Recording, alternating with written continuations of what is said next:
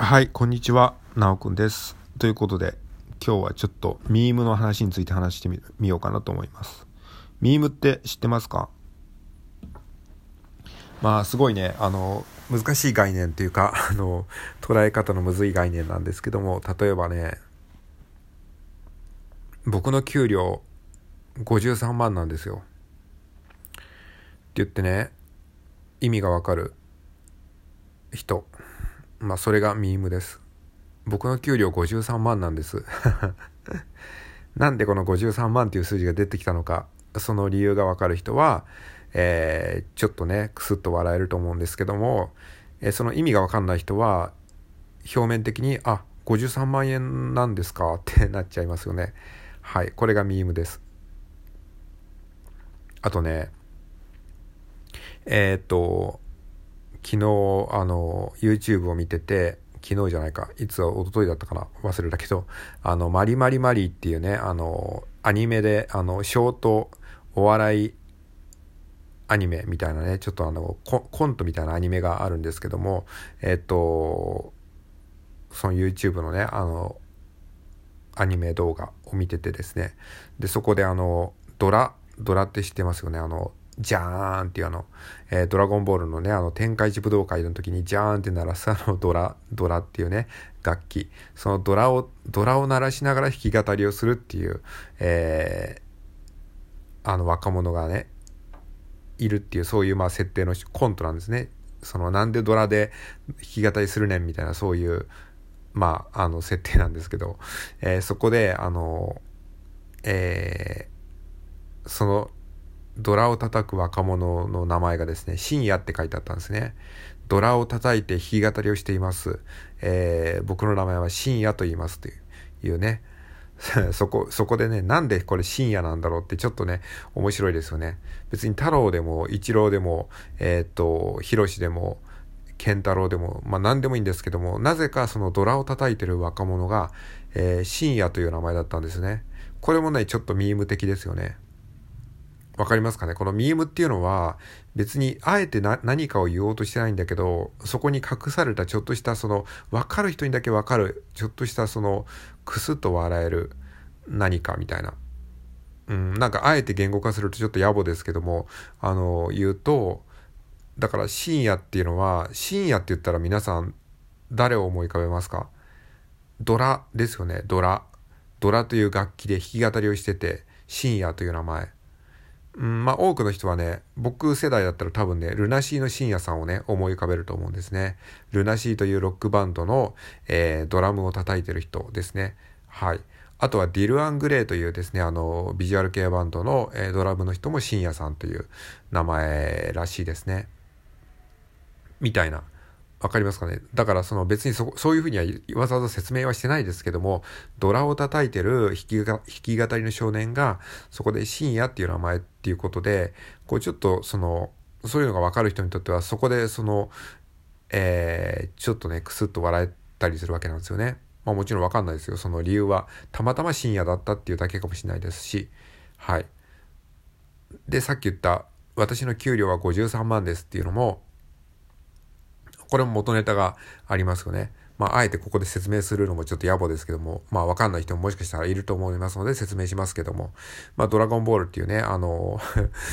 有名な漫画のですね、国民的漫画の、えー、まあ、えー、有名な敵キャラであるフリーザがですね、あの、私の戦闘力は53万ですよ、みたいなことを言ったっていう、そのセリフが、えー、相当当時のね、あの少年たちにインパクトを与えていて、ね、ですね、こう、何かちょっと衝撃的な数字を言うときに、その53万っていうことを言うことによって、まあそれがわかる人にとっては、ちょっとクスッと笑えるというか、まあそれをなんかこう、共通体験としてこう、ニコって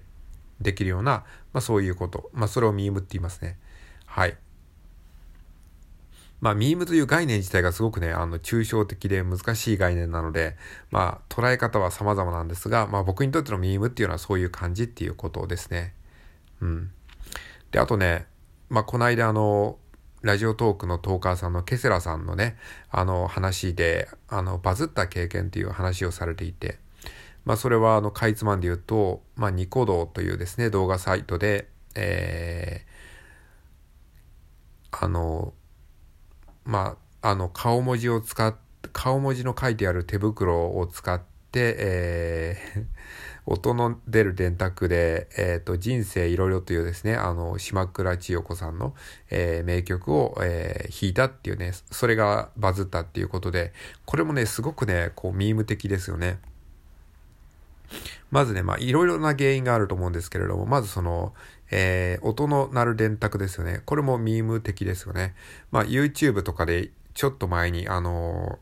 ー、流行ってたんですね。一部の界隈で。もちろん日本全国の人が知ってるわけではないんだけど、その、それを知ってる人にとっては、あ、あの電卓じゃんっていう感じになるんですよね。はい。で、あとその手袋ですよね。あの、しょぼーんっていうね、まあ、多分ね、その顔文字自体に名前はないんですけど、おそらくあれ2チャンネルで結構流行ったんですよね、一時期。で、その、あの顔文字を見るとね、2チャンネル時代のことを思い出すんですよ、僕は。で、結構ね、そういうね、あの、同じぐらいの世代の人だったらね、あの、2チャンネルを連想する人は非常に多いと思いますね。で、ニコ動っていうプラットフォーム自体が結構2チャンの文化を引き継いでるんですよね。2チャン出身の人が多い。で、ニコ動の、そもそもその、えー、設立というか、ニコ動、ニコ動のプラットフォームを設計するのに、あの、2ちゃんの創立者のひろゆきさんが結構関わってるんですよね、初期の時代に。確か。そういったその2ちゃん文化をものすごく色濃く引き継いでるあのニコ動というプラットフォームで、あの2ちゃんをこう連想させる顔文字、2チャンネル自体が顔文字文化なんですよね。あのえー、モナーとかですね、えー、ぎっこう猫とかですね、そういう顔文字、いわゆるその、えアスキー文字を使って組み合わせて顔文字を作る。絵文字とは違いますね。あの、絵文字っていうのはそのアイコンみたいなやつなんですけど、顔文字っていうのは、あの、いわゆるカッコとかその、えー、そういう伸ばし棒とかそういう三角とかそういうなんか文字を組み合わせて作ったものを顔文字って言うんですけども、それをあの、組み合わせて、こう、いろんなこう、アスキーアートって言って、それを体にしたりとか、その、キャラクターにしたりっていうのが、えー、2チャンネルですごいこう流行ったんですね。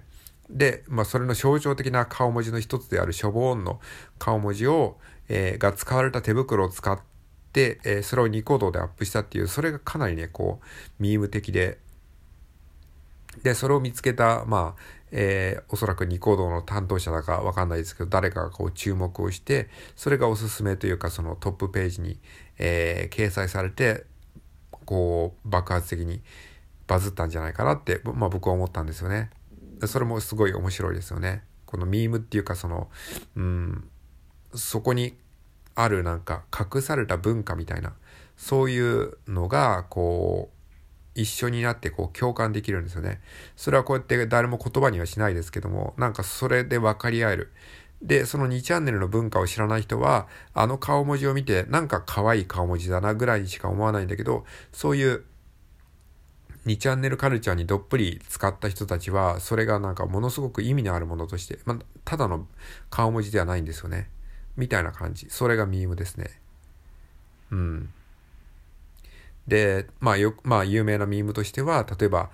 えー、なんか諦めそうになった人に対して、諦めたらそこで試合終了ですよってね、それ有名な言葉ですよね。でこれも別に普通の言葉として成立しますよね。諦めたらそこで試合終了ですよって。でもこれもミームですよね。これはもうあのわかると思うんですけれども、まああの、スラムダンクっていうね、バスケットボール漫画に出てきた、えー、安西監督というですね、まああの、漫画の中に出てくる、まあその、えー、監督ですね。その人の、まあ、有名なセリフですよね。まあ、こうやってね、言葉にするとすごいね、野暮ですけど、まあ、あの、これもね、知らない人結構いるんですよね。今はもう、あの、もう1990年代の漫画ですからね。だからその元ネタをね、知らない人、それをね、実際に読んでない。で、後からそそういう意味らしいよっていうふうに知った人もいるかもしれないですし、まあ僕は本当に実際そのリアタイでその漫画を読んで、リアルタイムでその漫画を読んで、その意味とかそのなんか感情、そこのなんかストーリーもわかるから、そのセリフに思いっきり共感できるんだけど、まあもしかしたら今の Z 世代とかではそういうセリフを言われてもポカーンとする人もいるかもしれないですし、そのミームっていうのはやっぱりなんか分かる人にしか分かんないし、で、分かんない人にしか、分かんない人には、その、本当にただのセリフにしか聞こえない。ただのその、諦めたら試合終了ですよっていうのは別にその、意味、は分かりますよね。そのミームとしての意味は分からなくても言葉尻としては分かるけどでもその言葉だけで捉えてもその本当の感情というかその意味はなかなか分かんないですよね。っていう感じ。だからそれミームっていうのはすごくその文化とか世代とかによって結構分断されがちなんですよね。例えばそのアメリカとかハリウッドの映画とかまあ、えー、そういう映画とかを見てなんかこう日本語訳されてるんだけどなんかよく意味がわからないとかななぜか笑っているみたいな感じのことも実はそのキリスト教の、えー、聖書に書かれてる内容から由来するジョークだったりすると日本人には全くわかんないじゃないですか。だからキリスト教のそのなんか聖書をみんななんかアメリカの人だったら当然してるそういうカルチャーみたいなものがあってそういうのが理解できないと笑えないっていうことがあったりとかして。だからそういうなんか文化とかね世代とかによってだいぶこうなんか価値観が違ってきてそれはなんかそのパッと見わかんないんだけど薄々流れてるミームみたいなものがあるなっていう感じ。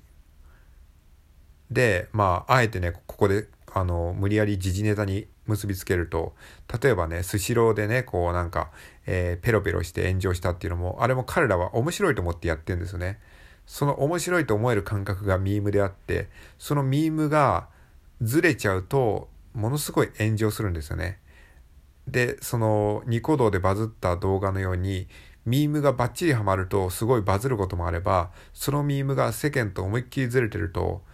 これがね炎上してしまうんですよね。